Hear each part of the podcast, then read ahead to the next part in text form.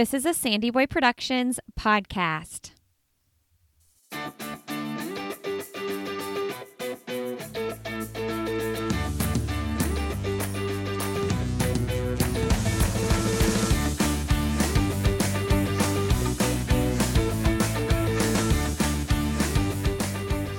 Hey, everybody. Welcome to I'll Have Another podcast with Lindsay Hein. I am your host, Lindsay.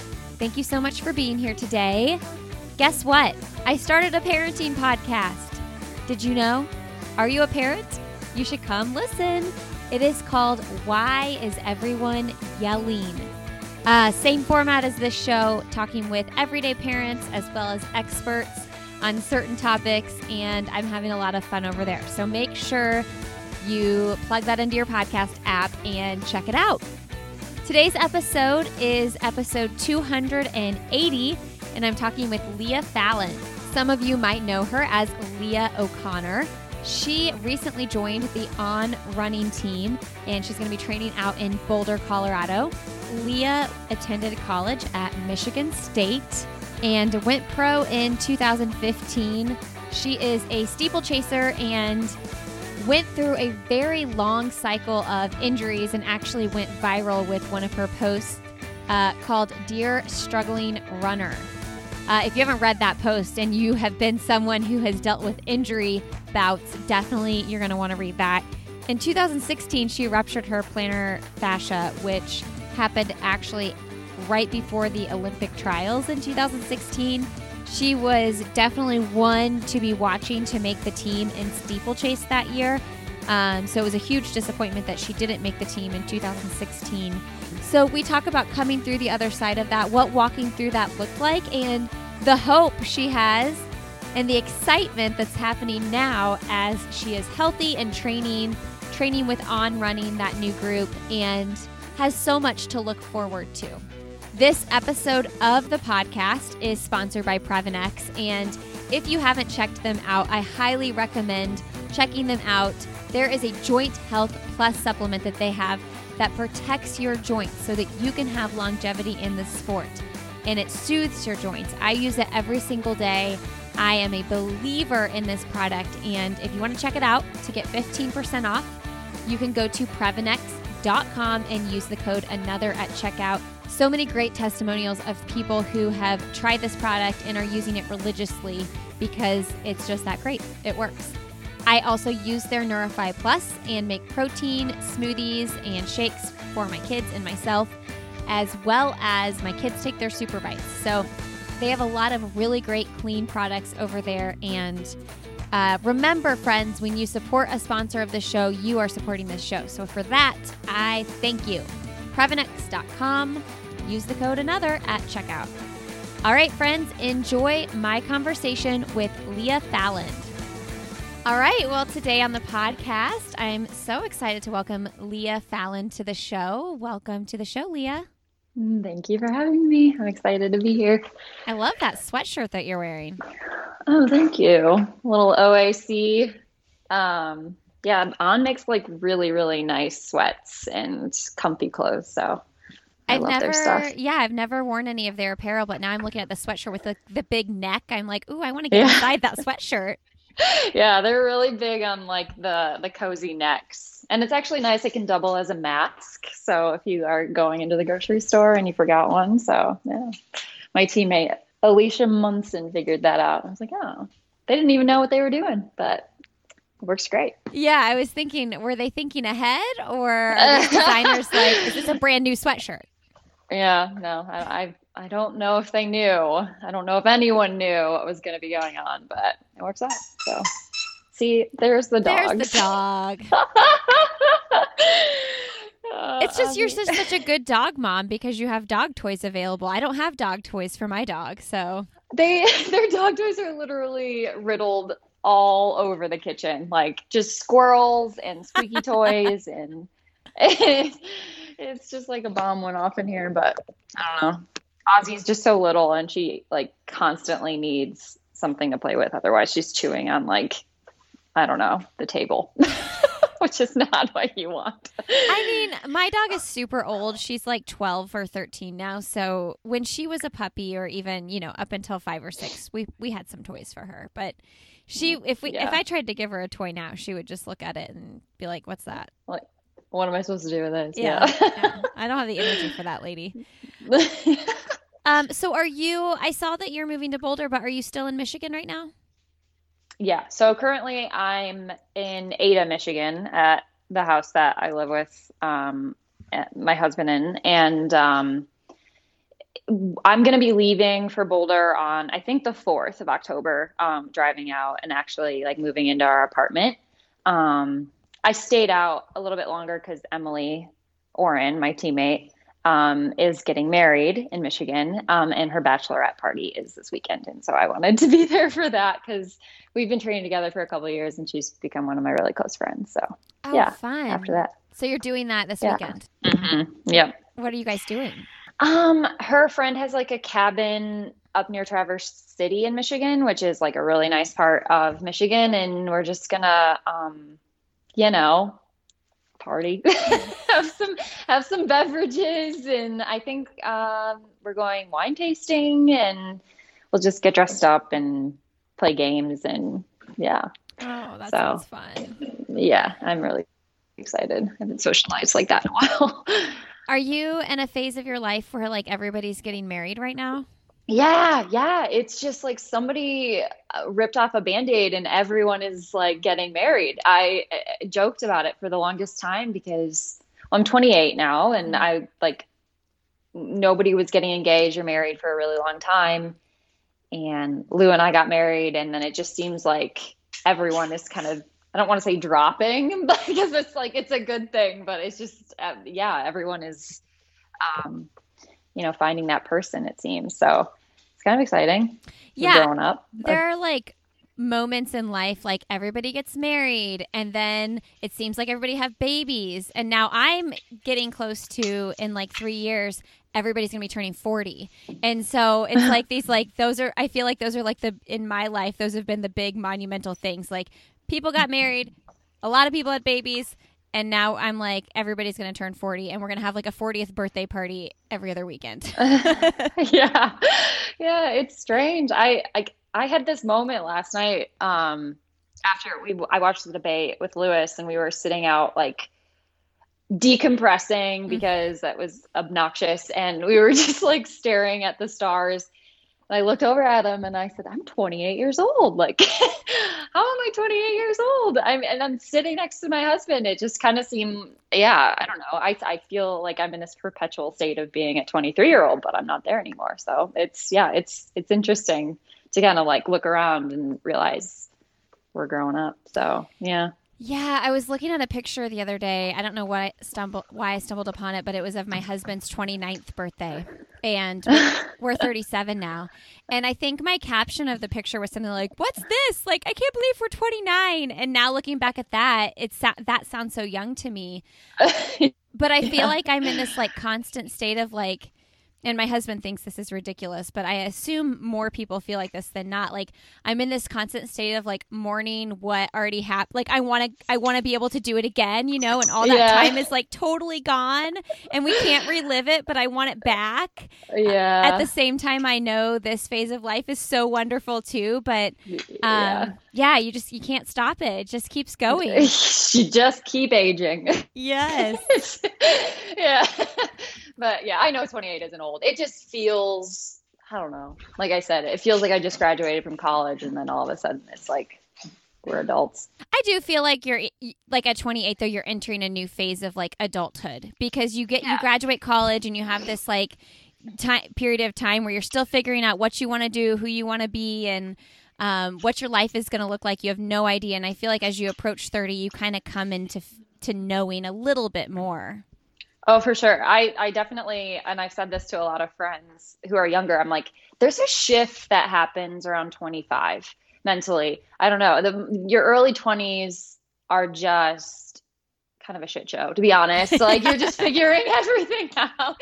And uh, yeah, I mean, everything just felt really heavy and like, I don't know, you get spit out of college and you have all these responsibilities and adulting that has to happen and nobody really gives you like a handbook on how to do that. So you are basically just stumbling your way through your early 20s. And so it's kind of actually I, I enjoyed it, but I'm I'm I'm glad to kind of be closer to 30 because I feel like everything is settling a little bit more in my life and I don't feel as overwhelmed by things like paying taxes and bills and you know um, just taking care of, of like i don't know adult responsibility. so when I finished college, I just felt like everybody else knew what they were doing with their lives. And I was like working as a receptionist at a doctor's office, like thinking everybody had these big fancy jobs and knew exactly what they were going to do. And I was such a, like, I felt so lost in that, in that mm-hmm. moment. But things, you know, yeah. things change and you figure it out and it gets better. Yeah. So if that's you, it gets better. I promise. it does get better. You just kind of have to hold tight and trust oh, yeah. that like not every not everybody has it together. Like it, it, it looks like it, and on social media most of the time it looks like everybody's you know thriving and figuring everything out so seamlessly, but that's not the case. It's no pretty way. tough. yeah. Um. Okay. One more point of just I have to bring up because I always talk about this stuff, and then we'll get into your running. My second son's name is Lewis. So when I saw your husband's name is Lou, I thought, oh, I love that so much. Oh yeah, Lewis, Lewis Jack. Yeah. Um, uh, everybody always calls him Louis Falland. Louis, yeah, they like pronounce his name incorrectly. So I love that you knew it was Lewis right off the bat. Oh yeah, yeah. Louis. Where's he from? Yeah. Australia. Okay. So he, yeah, he um he's an Australian citizen. He lived in Papua New Guinea with his um, parents for a while and then moved back to Australia and then went to college um, in Grand Rapids. And so, um, and he's also a runner, and that's how we met. So running. Okay. Well, I just yeah. I noticed that you had said you were waiting to see if he could make the move to Boulder. So I was like, I wonder where he's from. Yeah, yeah. Um, it's not super easy to get your green card. Turns out, it yeah. costs a lot of money and it takes a lot of time. And i think especially with uh, not i think i know especially with covid everything is just taking longer. And so submitted the application after we got married i think like early july. And then we heard back that like some of the forms had been messed up. And so then we had to hire lawyers and resubmit. And it could be um, another six months until he gets um, his petition to work you know approved. So it's just a lot of money and time and a lot of unknowns and you're kind of waiting on the government um, and they have a lot of stuff on their plate right yeah. now obviously. So uh, so yeah that's uh, we're hoping that everything kind of processes faster than what's you know projected but we'll figure it out either way. Yeah. Um, okay so you recently signed with on and we'll kind of walk back a little bit into your career but tell us yeah. tell us about that Tell us about this new yeah. season of life. Yeah, it um honestly I would not have expected to be with On and moving to Boulder at this point. Uh when Dathan had a meeting um with me and Emily gosh, months ago and told us that he got the job offer to to coach in Boulder.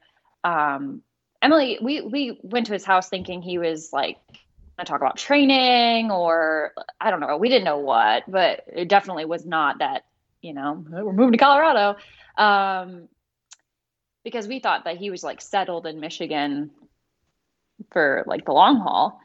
And he, you know, he said, I'm moving. I got this, this job offer and I would really like you guys to, to come. And, um, they're willing to, to offer contracts. And, um, my contract with Adidas had ended and, um, I was with the Gazelle Elite crew um, and just kind of in limbo. And I didn't think that I was going to get a contract offer once COVID hit because I was like, well, there's no races right. happening. I can't really prove my fitness. I know that I'm getting fit and I know that I'm healthy. And, um, but I just like, I didn't have any, like, any way to, to prove that really. Um, you know, you can do time trials and have your coach vouch for you, but like, other than that, there's no objective race that somebody can look at and be like, oh yeah, that, that person's worth a contract. So to have that offer with on was was huge. And um, it's a great company and the group is so fun and cool. And the the kids that they they signed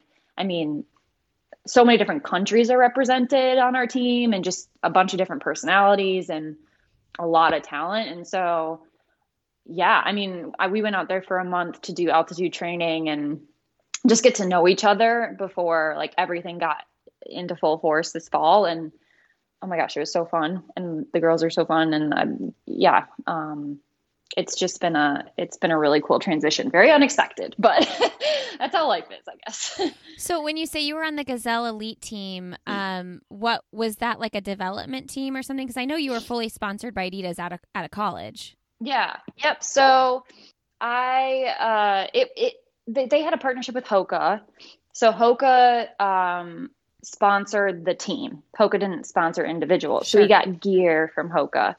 Um, and I had made the choice because my um, contract with Adidas had ended. I wasn't on salary anymore, but they like were still offering gear. Um, but I couldn't, if I stayed with Adidas, I couldn't fully uh, endorse the Gazelle Elite team, obviously, because they had this Hoka sponsorship. And I just really wanted to be all in with Gazelle Elite because I was living in Grand Rapids. Dathan was my coach. I was training with these people, but I wasn't fully endorsing that team. Um, and so I just just made the decision to to walk away from Adidas entirely and shift to Gazelle Elite. And I honestly thought like that was going to be my situation for a lot longer than it ended up being. Um, and yeah, it just um, it was it was it was great for the time being, and they were really great to us. But I mean, that uh, obviously that chapter kind of ended for us, and Elite is still going, but Dathan's obviously no longer the coach. Um, and that's where that Lou is still running with Gazelle Elite, my husband, okay. and there's a couple other members still, but everything just kind of got shook up when Dathan left, so a little different. Is that how you and your husband met? You guys were on the elite team together? Yeah. Yep. So I started working with Dathan a couple of years ago and I came out to Grand Rapids and Lou and I were friends. I've said this on my social media. Lou and I were friends for a year before we started dating. I was dating somebody else when I moved to Grand Rapids and he was with somebody else. But I met him and I, you know, we instantly became friends and like we found each other like at like team parties or whatever, just kind of in the same place all the time and talking all the time. And then when we were both single, we ended up going out and getting some drinks together. And then um, it was like, ah, there's probably something more here than just a friendship. So yeah, we we met through Gazelle Elite, so that's kind of a special little bond. Yeah. So so many questions revolving, you know, your injuries and and coming back from all that, and I I wonder what that felt like having that Adidas sponsorship right out of college and being so successful in college and having this just like nasty string of energy injuries. I mean, if anybody listening hasn't read Leah's post that went pretty viral back in the day, um, "Hey, struggling runner," that's what it's called, right? Mm. Yep. Yeah. Yep. Um, go read that, and you'll have a little bit more context to the conversation we're about to have. But um, walk us through mentally, like how you dealt with having that sponsorship right out of college and dealing with that string of injuries and then going then to a developmental kind of group, you know. And now you're back with yeah. a sponsorship and everything, but that had to be really hard when you knew that professional running was what your dreams were. Yeah. Um I it was there's a lot of pressure obviously when you're um, and we just discussed this coming right out of college, there's a lot of pressure in general with just figuring yourself out. Um, but then on top of that, getting a substantial uh, sponsorship and having these responsibilities to this company and being fully dependent on your body and your health to be able to do that. Um, if you get injured, like I did, it's not, it, it's no longer like you just being injured and having to take time down and being frustrated because like you can't do what you love. It's i'm injured and i can't do my job and i can't fulfill these requirements and i'm getting paid to do this and nothing else. So it, it really felt um, it was really heavy, I guess, like right out of college to to have those hiccups early on because I did have really big goals and I felt a lot of pressure to perform. And it, it's it's it wasn't you know made up pressure. Like it's literally written down in a contract like we want you to do x y and z. And if you don't we're going to take this away. But if you do it could be really good. And you know it, it's it's hard. It's hard to navigate um, and it's very unique. Like there aren't a lot of people who um, experience that. And so you're um, i guess people that you can confide in um, and counterparts like i didn't really i didn't know how to explain to the people around me in my immediate circle or my friends from college or even my family how i was feeling because it was just it, it was so unique and, and different. Like people with nine to five nine to five jobs don't feel that you know they don't feel that stress. Um and the only other people that you can really talk to about how you feel are honestly like your competitors and and, and that's weird. So mm-hmm. i felt very i felt very isolated um, and i started dealing with um, mental health issues uh, in my early 20s and i think you know your brain and your body are definitely connected. So the more i got injured the more i started to suffer with my mental health. And it was just kind of i felt like i was in this stronghold for a while. Um, and it was a really tough season of my life.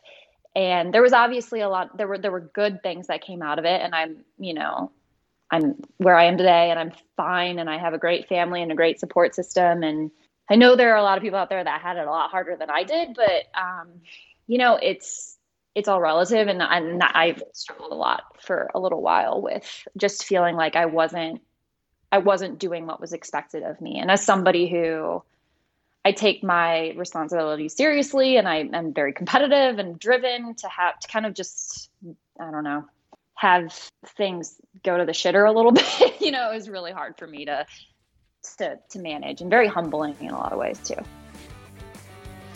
Hey everybody, a quick break here to thank Goodr for supporting this podcast. Goodr is basically has the best sunglasses out on the market. They are fashionable and they do not slip, they stay right in place. They have all kinds of wild and crazy colors, as well as some basic styles as well. My favorite ones are the Amelia Earhart Ghosted Me. I wear those on the regular every single day, but they also have some bright, fun, loud colors, which I think it's really fun to run races with loud sunglasses. It just gives you a little extra little extra flavor on race day and you know, my signature shades are the red shades, so I wear their PBR shades. Uh, you all should check them out. Definitely grab yourself a pair. They are super affordable and durable. Go to goodr.com slash another. And when you go to that specific landing page, you will automatically get 15% off your order.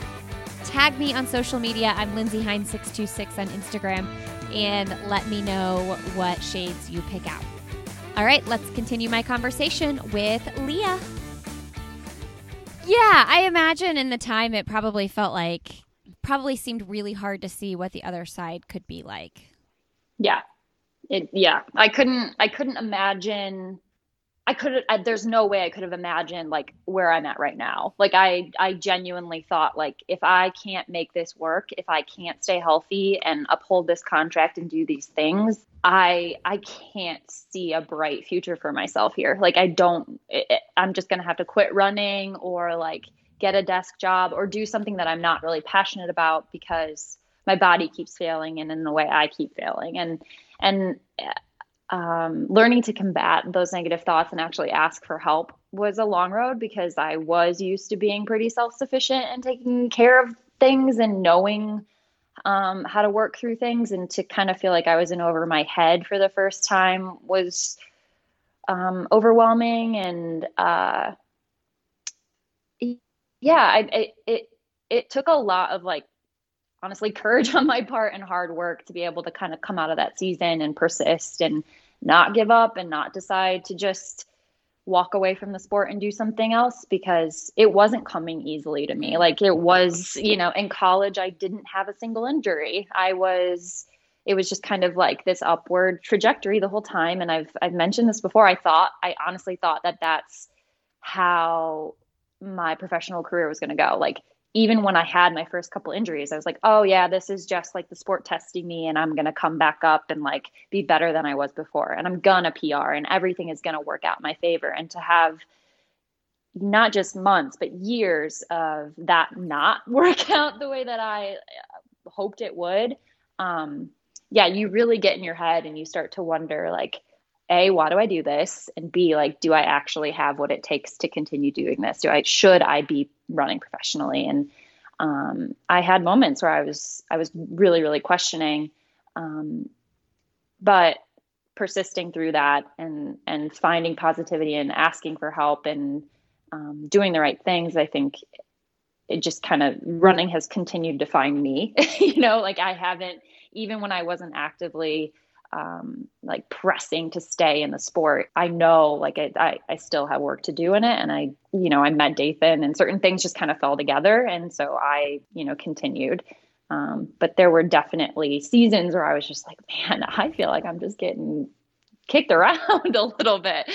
And that's what inspired the Hey Struggling Runner thing too. It's just because I, I know that that's not an abnormal story in our sport. It's just not what you hear about most of the time because and it's not bad but we we definitely decorate the people who are running fast times and we sure. those are the people who get attention and and that's how life works in a lot of ways and there are a lot of untold stories of people who have worked really really hard and struggled quite a bit um, and then walked away from the sport or found something else and and just never really shared those emotions and those things that they went through and yeah, I just wanted to kind of connect to people, the whoever else, and I know that there are a lot of other people who have felt that way. So I just wanted that voice. Yeah, I mean it's so true um, because like people are getting articles written about them. People are on podcasts that are you know you know like breaking records and and winning titles and things like that. So these stories you don't hear as much. And just to paint the picture for everyone listening if they haven't followed leah's career at all you were dominant badass in college. You know two-time yeah. individual ncaa champion one steeplechase all four years you competed in the big tens. Like those are like these are really big accolades. And to go from like you mentioned, going up, up, up, up, you know, like slowly you were increasing your mileage each year, not getting injured and just seeing these these leaps and bounds results as the years went on to have that setback and think what's going on why is this happening to me mm-hmm. because you had had all those years where you were injured and things were going well um, mm-hmm. And you know what I I pulled from that article that you wrote. I was thinking about this a lot with even non-elite professional runners. Is like I think there's like a lot of shame in having injuries, right? Like it's like it oh, can, oh yeah like yeah. I, I actually recently had this happen. Um, I followed this like six week training plan where I built up my mileage super casually. Like I didn't do any big jumps. I was doing strength training and Pilates. And I I got a stress fracture in my second metatarsal. Like, and I was uh, kind of embarrassed because I was like, I was, I felt like I was doing everything right, you know, and mm-hmm. and I've been running marathons for ten years. Um, yeah. And so it was like, wait, what happened? Why, why did that happen? What did I do wrong? Um, mm-hmm. so maybe you can speak to that a little bit, like, um, getting injured, but not putting that like blame on yourself. Hmm. Yeah, there's definitely stigma and shame surrounding getting injured in our sport because it, it's almost like, I mean, it, it's it wasn't like an accident. It didn't. It, it's not like you an acute accident where you just slipped off something most of the time and like broke your ankle. It's gradual over time, and you. I mean, you're running through a lot of the time pain knowingly um, and just kind of crossing your fingers and hoping that it's not as bad as you think it is. And it's almost like i guess in your mind you almost feel irresponsible like you weren't in tune with what your body was asking for. You up your mileage too quick. You do you know stupid workouts or you're not doing enough strength training or you're not doing enough rehab. And it, there are a lot of different avenues that your your mind takes when you get injured and you definitely don't want to share what's going on publicly for the most part. Like i especially my first few injuries it, i almost felt like i had to like hide it i guess and post pictures of myself from when i was healthy and talk about you know um, how how great things were because you know you want to just spend those those four weeks kind of in your own little shell thinking i just have to get through this because i broke myself. And yeah i had to i definitely had to learn how to to not get in my own head about injuries. And i had to learn how to say you know this just happens. Sometimes it's not like you you didn't do anything necessarily wrong. Um it's just like the perfect storm and your body you know breaks down and what you're doing what running is is really hard on on your body in a lot of ways and you don't know your limits until sometimes you cross them and then you just have to take that as a learning experience and and try your best to not do it again but like taking the blame off of yourself and being kinder to yourself in those um, seasons is really really important and honestly there is power in transparency and i learned that early on too it's just saying like, hey guys, this happened. Normalizing it, just being like, yeah, I I I train too much. yeah. Um, it's not that big of a deal. It happens. There's a hundred percent injury rate in our sport. So just like being kind to yourself, um, and not letting your brain go too wild with the blame game of like, well, if I just done this or I just done this differently, or if I wasn't so dumb doing this, uh, you know, that's not productive. That's not going to help you heal any faster. And um, it's actually probably going to make things a lot worse because you're going to be stressed and negative and you know stress does not help healing. So yeah i mean that's it's just hard. I mean you're going to feel low for a while but just doing your best to to work through those negative emotions is um, my best advice and and knowing that it's it's super normal to feel that way. Do you feel like now it's 2020 um, this string of injuries was like you know 2015 on. Do you feel now mm. like you're in a good headspace? Like, okay, I'm healthy, I'm training, I have this new contract. You've been working with Dathan for quite a while now, and you know he's someone that's battled a ton of injuries himself and kind of knows mm-hmm. how to navigate dealing with those, um, I guess, struggles. Yeah. So, do you feel like okay, all facing forward now, or do you still kind of feeling any kind of icky feelings about those last few years?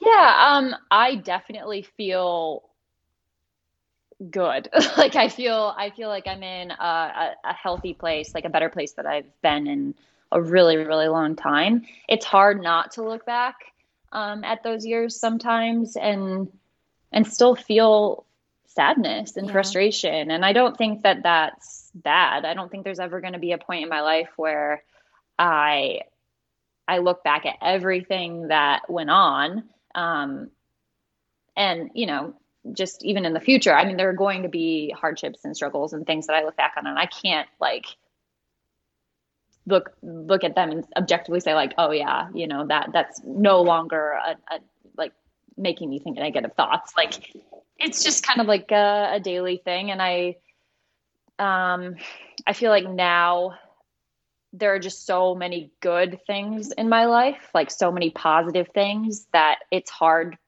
for me to get caught in kind of that tornado of negative, like tornado of negativity.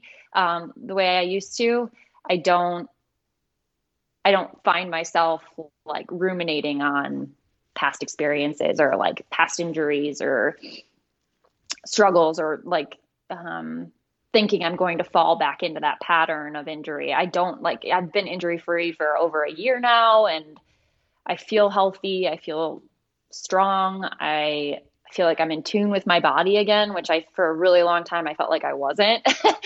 um, and I know, I feel like I, I, I feel like I know when to back off um, from training and I know my signals of like, I'm not sleeping well or I'm not recovering enough and I on I trust Dathan's judgment on things too. So I'm kind I'm constantly in communication with him about how I feel, and he, like you mentioned, went through the ringer with injuries and setbacks um, in his professional career and that's what's great about having him as a coach for me personally is i can go to him knowing that he's probably been through the exact emotions similar pain um, a similar process of healing um, and and kind of he also knows the warning signs for overtraining and kind of approaching injury and he takes that very seriously and is an advocate for backing off when i need to um, and I think that's why I've been able to stay healthy for as long as I have recently since working with him. Um,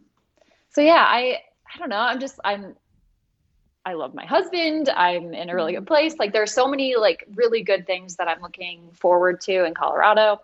So honestly, sometimes I I I look back and it it seems like another life, but I still feel like some of those emotions. So it's strange. Um, and I still have seasons where I unpack it, but I feel really good now. It sounds really exciting where you're headed, you know, from yeah. the outside looking in. It sounds like a really exciting and hopeful place to be. Um, yeah. I'm not going to keep harping on the past, but I do want to ask one more thing about the injuries. Um, okay. Yeah. Oh my gosh, your plantar fascia like the tear. yeah. Okay. Yeah. I have torn my plantar fascia too, like bottom of my foot, black and blue. Couldn't, but like I couldn't bear weight on my foot for like 10 weeks. So the fact that you got a partial tear and then you went on, like, okay, if I can make it through these like four or five weeks and get through yeah. the trials to make the team, like, and then give it time to heal. Um, I just can't imagine even like putting weight down on my foot. Obviously, as a professional athlete, like you were doing all the other things too. Like you're getting work done and doing everything possible to um, put it at ease while you went through. But you know, I I really started fall. I've been a runner my whole life, really, but I really didn't start following track and field until 2016 when I launched this podcast. So I didn't even know, you know, the story and like who you were when all that happened. And you were yeah. you were really like for those listening who who also are like me and don't didn't know, like you were one of the ones to make the team in the steeple. Like you were like a you weren't an underdog. Like you were likely to make that team. Um yeah. and and that plantar tear really God, it's just it screwed you, okay? it did. It did screw me. Yeah, it was it was tough. Do you ever wonder, um, like, because you know, in steeple, I think the names we often hear we we hear Emma, we hear Courtney, and we hear Colleen. Like, those are the steeple names that people know. There are more names than that for sure, but for I sure, feel yeah. like in these past like three or four years, those are the names that um, the casual spectator of track and field would know. Right. Yeah. Do you ever feel like I'm in that mix too? Like I was in that mix. I I like likely could have made that team. Yeah, I mean there was a little bit of time there where I um I mean, I, like we talked about injuries, like I beat myself up a little bit thinking, oh man, you know, maybe if I'd been smarter about this, I would like everything would have changed and I would have been on that team. Maybe if I had listened to my body a little bit more or like taken time down with my plantar, things would have worked out. But you you can run through the what ifs endlessly in your mind. Like, what have I done this differently? Maybe mm-hmm. I would have been, you know, and it is really easy to look at other people's success when you've had similar success, but it didn't work out the same way it did for them. Um, and think, oh man, you know, like I deserve that. But that's, you know, realistically, I I didn't get it. Like yeah. Yeah. Uh, it, it wasn't me, you know, and and the top three make the team and they deserve that. And I it doesn't detract from my success and I don't need the general population or the average track fan to think of steeplechase and think of my name to be proud of what I've done and and what I will continue to do in the sport. So you know, it, it would be it would be nice to have more people be like, oh yeah, she's run nine eighteen and she was like expected to make the team, but like at the same time, I don't really care because it, I, I that's not why I do it. That's not why I continue to run. Like I just love the feeling of racing, and I'm going to continue to train. And you know, I want to make the team next year.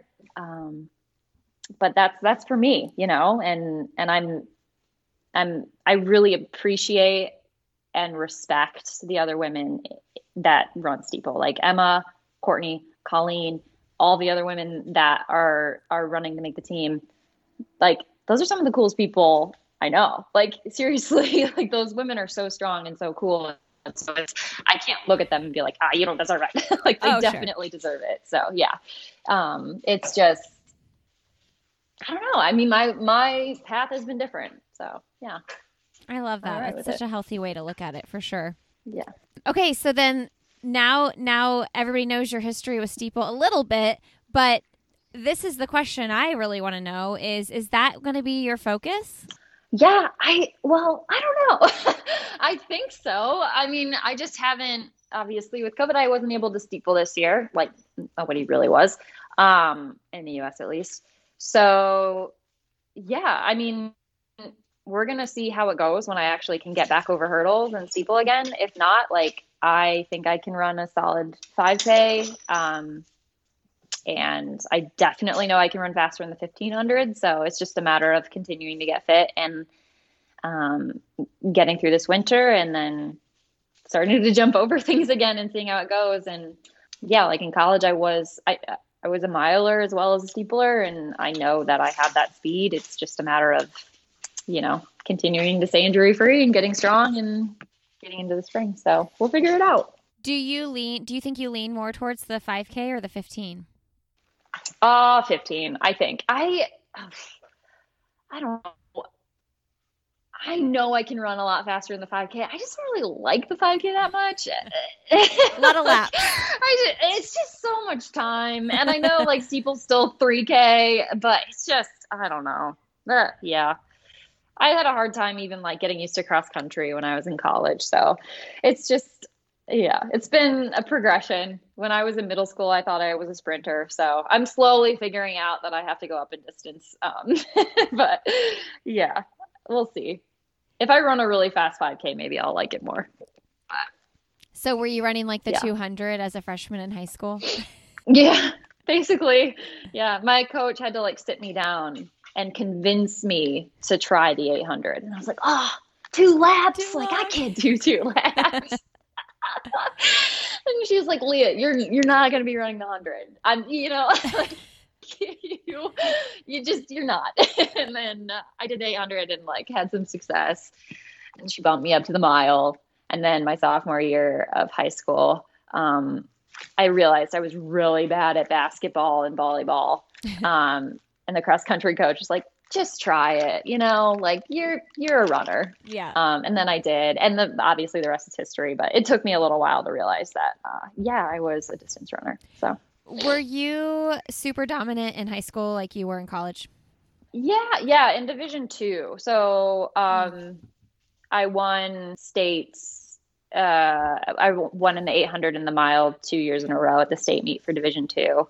But I wasn't like, I wasn't one of the most heavily recruited athletes. Um, I would say. I mean, I was good, but I was running like 20 miles a week or something, and um, I'd I, I had to run what did I, I think 501 in the 1600 and like 214 in the 800 Okay. and like 1830 1830 or something in in cross country.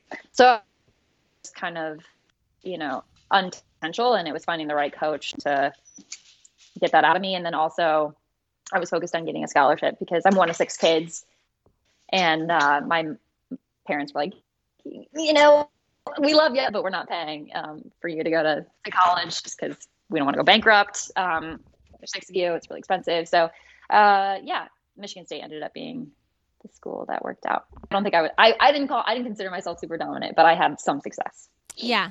Um, yeah, the two two places I for sure want to hit is I want to talk more about Dathan, but I did want to talk more about your you having five siblings. It's that's a lot of siblings. yeah. And you grew up on a dairy don't know what farm. My parents were thinking. Yeah. Where yeah, well, where were you a- guys? Where'd you live? I grew up in Croswell, Michigan, which is in the thumb. Um, and it's li- it's like the middle of nowhere, really. You go, it's like there are probably more cows than people, I would venture to guess. And um, we have a sugar beet factory in our town, which you would think would smell sweet, but it actually smells so bad. Like like garbage and farts and um like football players would come into town for games and actually get sick on the field because it smelled so bad. Um, so that's Croswell. Um, but no, there are a lot of good things though where I grew up, but like that's pretty notable. People remember that. Um, uh, yeah, and I have four brothers and one sister, and um, our family is very loud and competitive and fun. Um, and that's definitely why I got into running. Is my parents both ran, and my my brothers would, you know, race me and stuff. And my sister ran track. She actually was a high jumper. Um, she's high jump like five nine. Oh wow. Um, yeah, and she ran at Central Michigan and was um, she was like a multi girl. So she just yeah, she's super athletic. So I was that? like what's a multi girl? Uh, like she um she oh god she did like hep. So she Oh. uh yeah so she high jumped and I remember she came home from college her first year and she had bulked up to to to throw jav and shot. And she, she like b- boomed into the doorway, and my dad's like, "Oh my gosh!" She, she, we still joke about it. She like bulks up so much, but yeah. So That's anyway, funny. that's a tangent. But my sister um, was like a really, really good athlete, and so I was inspired by her. And then my brothers and I raced all the time. So Oh, um, yeah, I have, I have Where a really good relationship. in the lineup. I'm the fourth. Okay. So my mom um, and dad had my sister or my brother Scott, my sister Allison. They're older, and then they waited seven years, and then were like they were like, let's have more kids, and then they had four of us in five years. So Whoa. yeah, yeah, um, yeah. I don't know why, but uh, That's know? wild. Seven years? Because usually, if you're if you're hitting that five year mark and you haven't had a next kid, you're usually hanging it up, or you're accidentally getting pregnant. yeah, I I guess they like meant to do it. I don't know why, but wow. I, well, years. actually, I do know. It was my my mom went to nursing school, and Mm. um, my dad got out of dairy farming in that time, and so there was just this transition. Um, and my mom was, you know, taking care of two kids while in nursing school. Oh yeah. Um, and there was just it was just too much. Like they couldn't have more kids, and they also didn't have the finances at the time to support more kids. And so once they were a little bit more established, and my dad got into sales, and my mom was an ER nurse, they were like, ah, we, you know, we Maybe can swing it. And so they went for it. So yeah, That's wild. My um, husband, well, there's four of them, but there's like a five year gap in between the older two and the younger two. And I think that's huge. But seven years, wow, that's like two separate. yeah. And built-in babysitters a little bit. You know, Oh, my sister, they could watch us when we were, you know, toddlering around. So yeah, Wow. cool. Okay. How do you think having so many siblings shaped who you are today? I mean, in so many ways. It, yeah, you you learn really fast that the world doesn't revolve around you, um, and you learn to be pretty independent. I mean, I was, um, you know, the fourth. So by the time my parents got to me, they were pretty they were pretty relaxed. You know, they did not hover over us, and I actually really appreciated that. Uh, in a lot of ways because it taught me how to be self-sufficient and to take care of myself and and um, yeah and and also like little things knowing how to share knowing how to live with people knowing how to just uh i don't yeah like interact with a house full of people and and not get annoyed when like the bathroom is full or you know it just makes you really just chill in in living environments. Um i'm not obsessive about things always being clean because i know that like when I grew up, it's just, I mean, I like to have a clean environment, but I, yeah, it's just made, I think it made us all a little bit more like lax about things because, um, you can't really be uptight in a house. Like we, it was a three bedroom house with eight people in it. And so it was just kind of like you learn, you learn how to like, A three bedroom uh, house.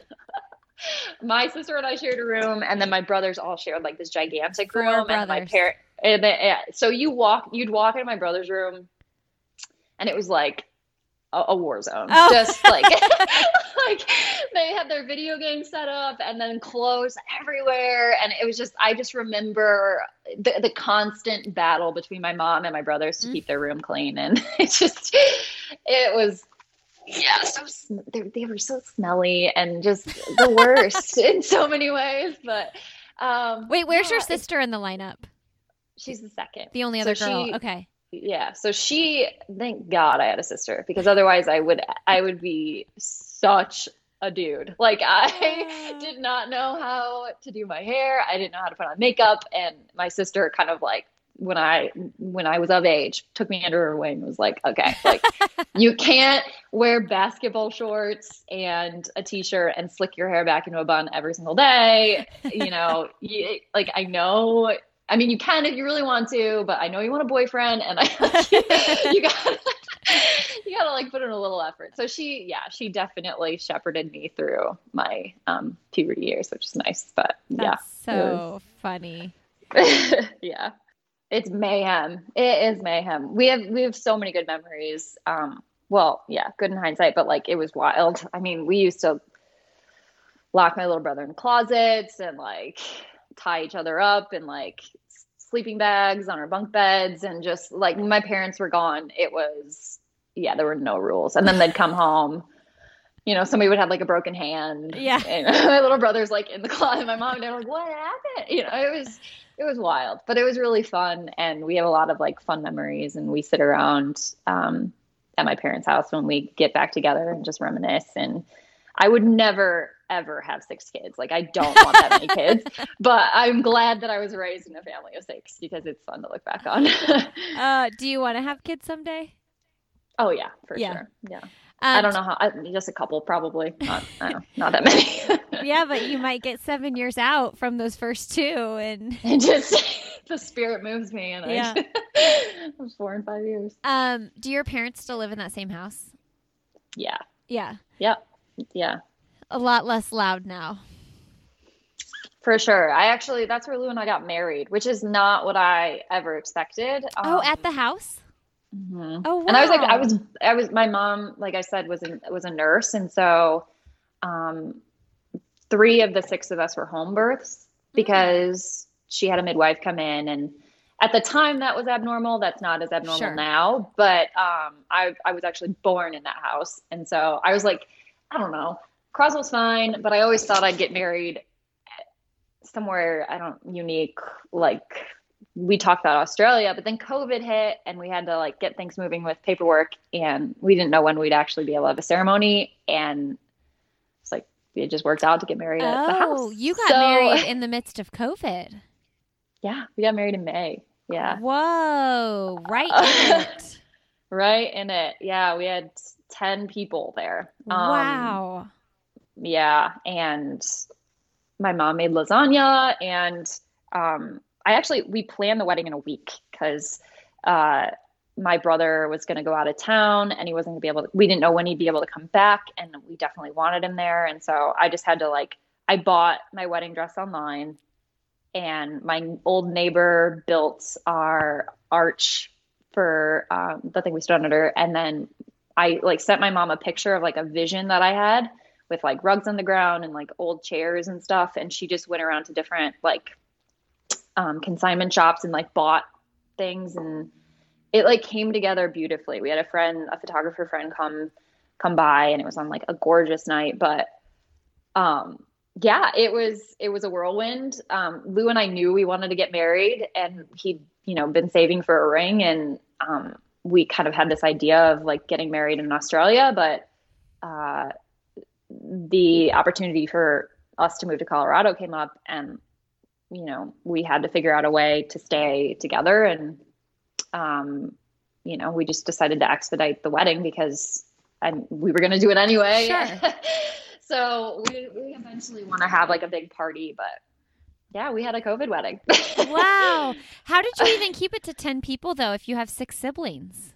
they or didn't fi- come. five. Okay. Yeah, yeah. Um, my one of my brothers lives in New York, so he definitely did not make the Yeah, trip. He May, was yeah. quarantined, and my sister couldn't show up because she has two little kids, and um, so what we ended up doing is just like having a Zoom mm.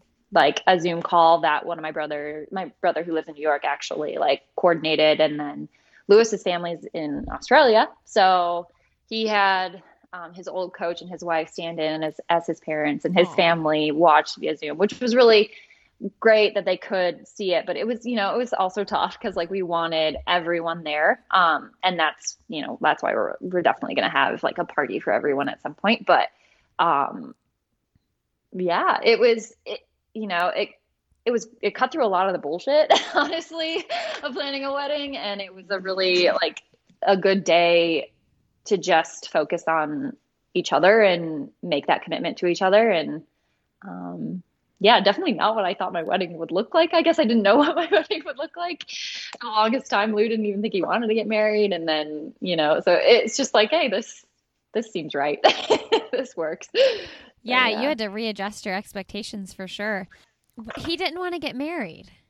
Yeah, he never wanted to get married, and he never wanted to have kids. When I like the when I met him when we were friends, and then we started dating and I was very clear. I was like, I want to get married, like, and I want to have kids. Yeah. Um, and he was still like, you know, just like, well, what's the point? Maybe, and then, um, and then a few months in, he was like, ah, yeah, I want to get married, and I was Aww. like, okay. And then, um, we talked. We've been we've been dating for a while. We talked um quite a bit on our. We drove down to Florida together to vacation in December, and um, it was just really clear that that's something we wanted and we had like made plans in our head about like what we wanted our wedding to look like and he started saving for a ring and then um, yeah and then life kind of forced our hand a little bit and like our timeline but like we knew that we wanted to get married to each other um, and yeah it's it's actually very sweet and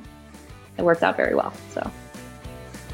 Hey, everybody, a quick break to let you know next weekend there is a 5K with the Donna Marathon that I want you to join me in. This is the Players Donna 5K. It happens every year. Uh, this month, October, is Breast Cancer Awareness Month, so it's the best time of year to be supporting the Donna Foundation. The Donna Foundation helps those who are walking through breast cancer and also helps fund groundbreaking research. I've participated in the Donna Marathon Weekend four years in a row, and I am so excited to be a part of this 5K. They have a Fearless series, so you can participate in the 5K, which is October 24th weekend. You can participate in their half marathon and marathon weekend in February, and then they have another race in May. When you sign up for all three races, it's the Fearless series, and you get a medal for each event. So it's really cool. What I do want to mention is with COVID and this crazy year with the pandemic, they have seen an increase in calls to their care line. One in five families served by the Donna Foundation since March 2020 reported financial issues as a direct result of the pandemic. So, over the past few months, the Donna Care Line has seen a 78% increase in call volume and requests. So, this is a crucial time to be supporting the Donna Foundation. And you can also test your fitness and see what kind of 5K times you can put up on the board. I, for one, am going to be racing it as hard as I can. And I am coming off an injury, so I know it won't be super fast, but it's always fun to give yourself a starting place. So this is going to be my starting place, which is it's kind of cool. It's like a fresh new slate. So go to the Players Donna 5K and get yourself registered. Use the code Lindsay5 to get $5 off your registration. Okay, enjoy the rest of my conversation with Leah Falland. Man, you really had to roll with the punches there. And I feel like a lot of people, when it comes to their wedding, would be like, We're waiting. We're going to have it this way. I need like these people here. I need it to look just like that, you know? Yeah. Yeah. I, for me, it's like, eh, for both of us, it's like, well, we, I know it's you. Like, I, I, and I, and I know the day is about you. So, however that needs to happen and like we're just going to make it work because I like I love my family and my friends and I I'm and same with him. Like ideally we would have had like this big day with everyone included. But I don't know there was just something about marrying him. It just didn't it, I it, we didn't need that. It and and I think that is like actually really beautiful and makes me even more confident in our decision because it was like if I needed the validation of everyone and like that big day and that big show mm-hmm. to feel good about it, then that would almost be like a red flag to me. But for me, it was just like uh, I was like, I don't need that. I just want to marry you. Which, yeah, I really looking back at love. Um, but I still want to party for sure. I just, I'm, I'm just happy with how the day went. Still want to celebrate it. Tell me about your little um, van that you have. Like it's like a camper Yeah, van. Molly.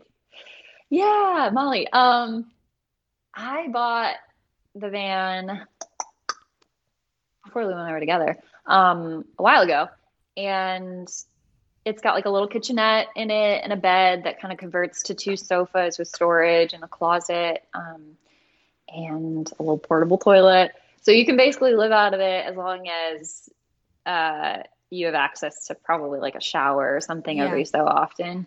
Um, and I did live out of it for a little bit, but I use it for just like camping and road trips. Like I'm going to drive it out to to Colorado next week, which will be really nice because you can basically drive until you're tired and then just pull over at like a rest stop and and you have a bed right there. Um, yeah, it's just it's kind of like our little adventure vehicle, which I'm actually driving full time now because I also have a Subaru, but Lou's car broke down, so he gets the Subaru, and now I'm just driving my big old van everywhere. But um, not very efficient when it comes to gas. But uh, yeah, it's it's nice to have. Um, I think, yeah, I I thought for a while I was going to live out of it like all the time, but Really? that's not how life worked out.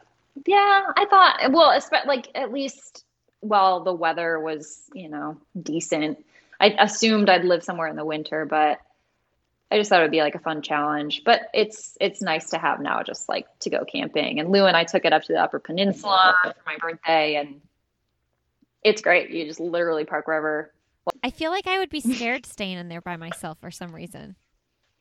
I don't know. It doesn't it doesn't really faze me. And and you know, like if I'm staying somewhere overnight and it's even slightly suspicious, like you, there's privacy things and you just like kind of close everything in and it's locked and you're safe in there. And I just like don't leave when it's dark if I think that it's if there's a chance even somebody might be out there, but like I feel really safe when I'm in it. And especially if I have my dog or if Lou is with me, I'm like totally Oh, yeah. fine. But Yeah. it's yeah. I mean, but every I mean, some people do live out of their vans full time, but I mean, now we have two dogs. Oh, I I want I need a shower. I need a shower. it's that is the work. best part of the day is taking a shower for me. So I that's that's the one reason I couldn't do it. creature comforts. Yeah. Yep, yep, yep, yep. So I did want to touch on Dathan a little bit more before we do into podcast, just because I know he's been such a instrumental part in your journey to healing and training healthy. Um, you know, I can't believe I've never had him on this podcast. Actually, You should. I totally Yeah, should. Awesome.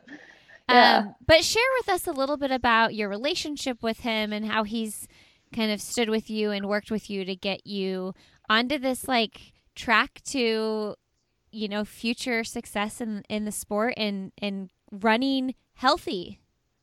Yeah.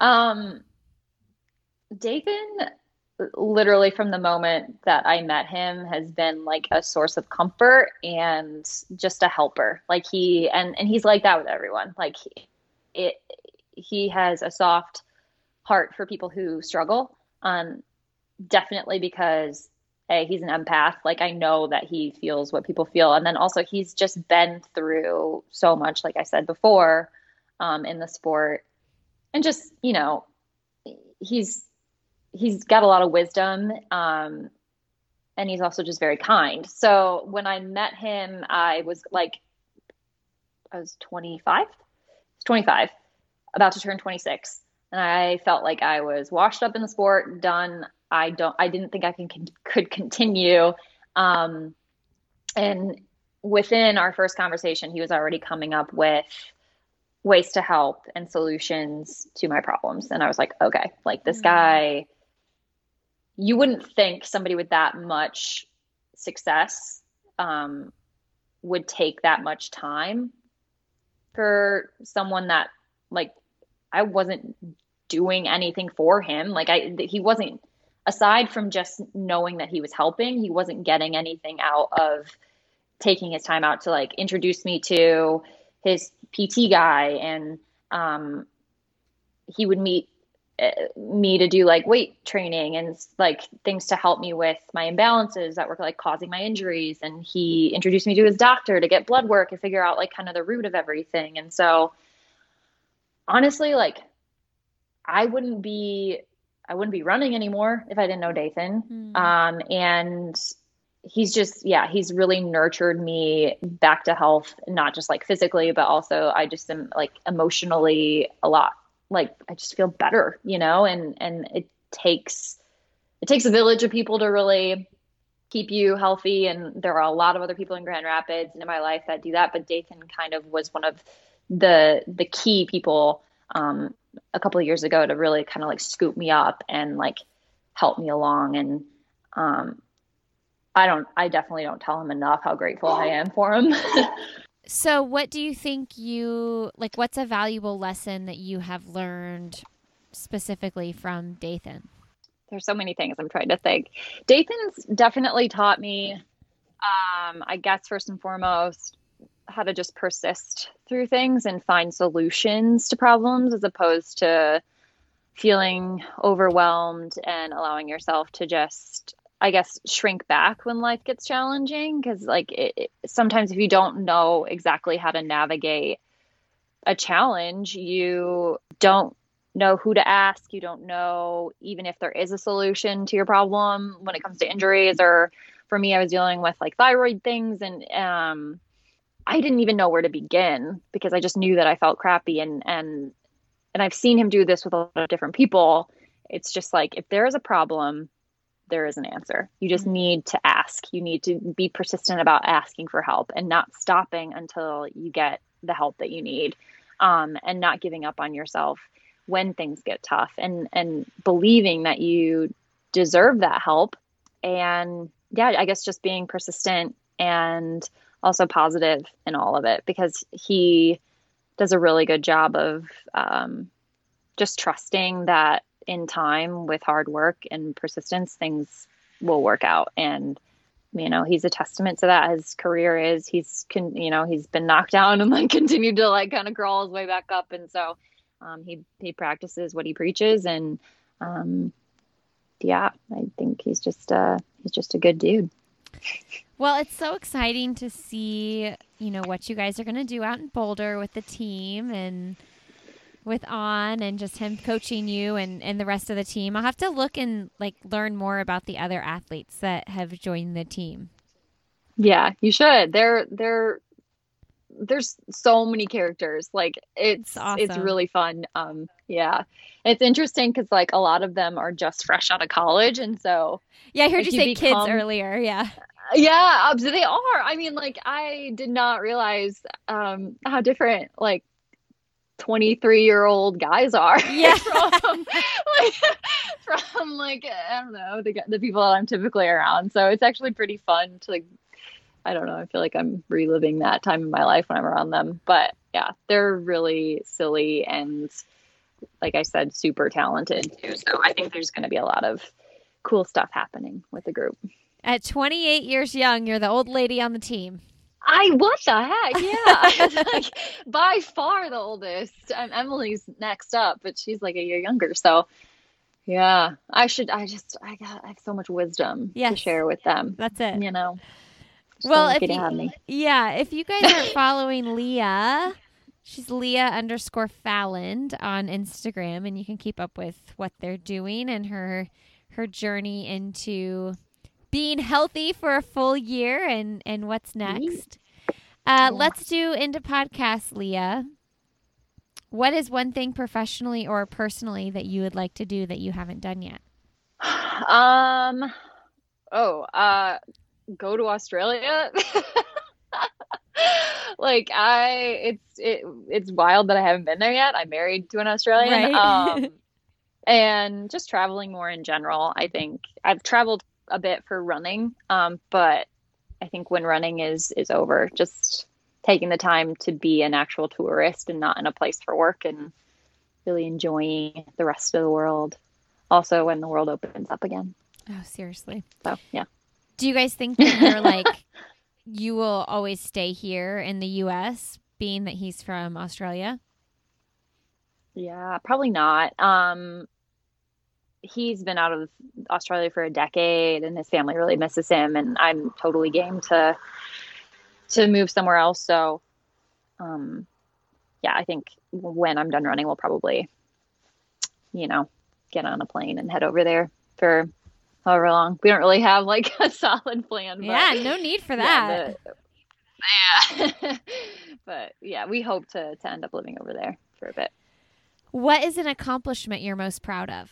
It's not like a single accomplishment, but I'm I'm really proud that I did not quit when things got tough with running and that um, I kept looking for answers and um, I'm just I'm really proud of this last year. I think this has been like such a great year and a lot of things that I did not like foresee necessarily getting better uh, did and I've really learned how to like keep myself healthy in more ways than one and I'm just so happy and and I'm in such a good spot. So I'm yeah, I'm just proud of that.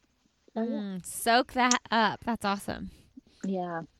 What's the best most recent book you've read? Best most recent book. Okay, there are a few. So I'm the queen of starting a book and getting like two thirds of the way through it and then like finding uh. something else. so um I am in the middle of this is kind of like a I don't know, it's like a darker book, but the the Bell Jar by Sylvia Plath, and then um, oh, I read Daring Greatly by recently, which is great. I actually finished on Brene Brown. I just eat up. That's it. I'm trying to remember. And audiobooks. Oh, Becoming by Michelle Obama. I'm mm. like kind of almost done with that, and that's really good. I li- I mean, I'll probably get like through them my audiobooks when I'm driving to Colorado mm. because you can only listen to so much music. But yeah. Who is someone fun, motivating, or inspiring that you'd like to have coffee, tea, or cocktail with? That's ever changing, but mm-hmm.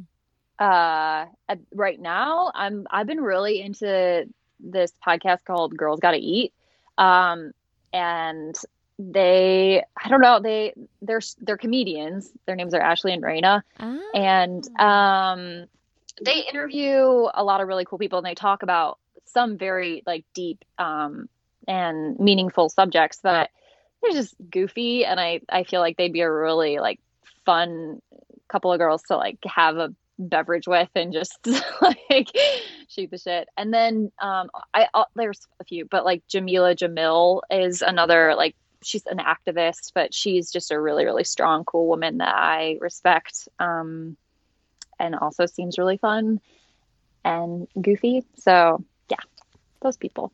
Well, Any of them, all of them. I'm super excited to look into this podcast. I've never heard of it.